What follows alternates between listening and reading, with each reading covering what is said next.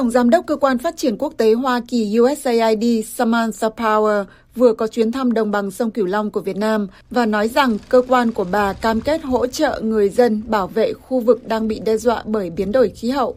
Bà Power cho biết sẽ ký thỏa thuận với Bộ Nông nghiệp và Phát triển Nông thôn Việt Nam hỗ trợ 5 triệu đô la để giúp người dân Cần Thơ thích ứng với biến đổi khí hậu, phát triển sinh kế, theo Tổng tấn xã Việt Nam cho biết hôm 9 tháng 3.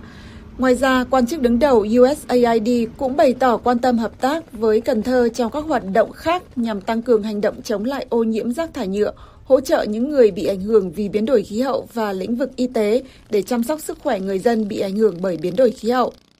Khi tiếp bà Power, ông Trần Việt Cường, Chủ tịch Ủy ban Nhân dân Cần Thơ, cho rằng gần đây hàng loạt đập thủy điện ở nhiều nước trên thượng nguồn làm thay đổi dòng chảy, ảnh hưởng rất lớn đến đời sống người dân vùng đồng bằng sông Cửu Long, theo Thông tấn xã Việt Nam.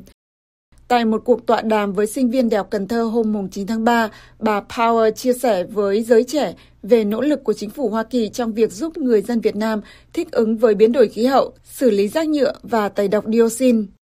Hồi tháng 6 năm ngoái, USAID và Bộ Nông nghiệp và Phát triển Nông thôn Việt Nam ký thỏa thuận hợp tác song phương đầu tiên về hợp tác ứng phó biến đổi khí hậu tại đồng bằng sông Cửu Long giai đoạn 2022-2027 với kinh phí dự trù lên tới 50 triệu đô la.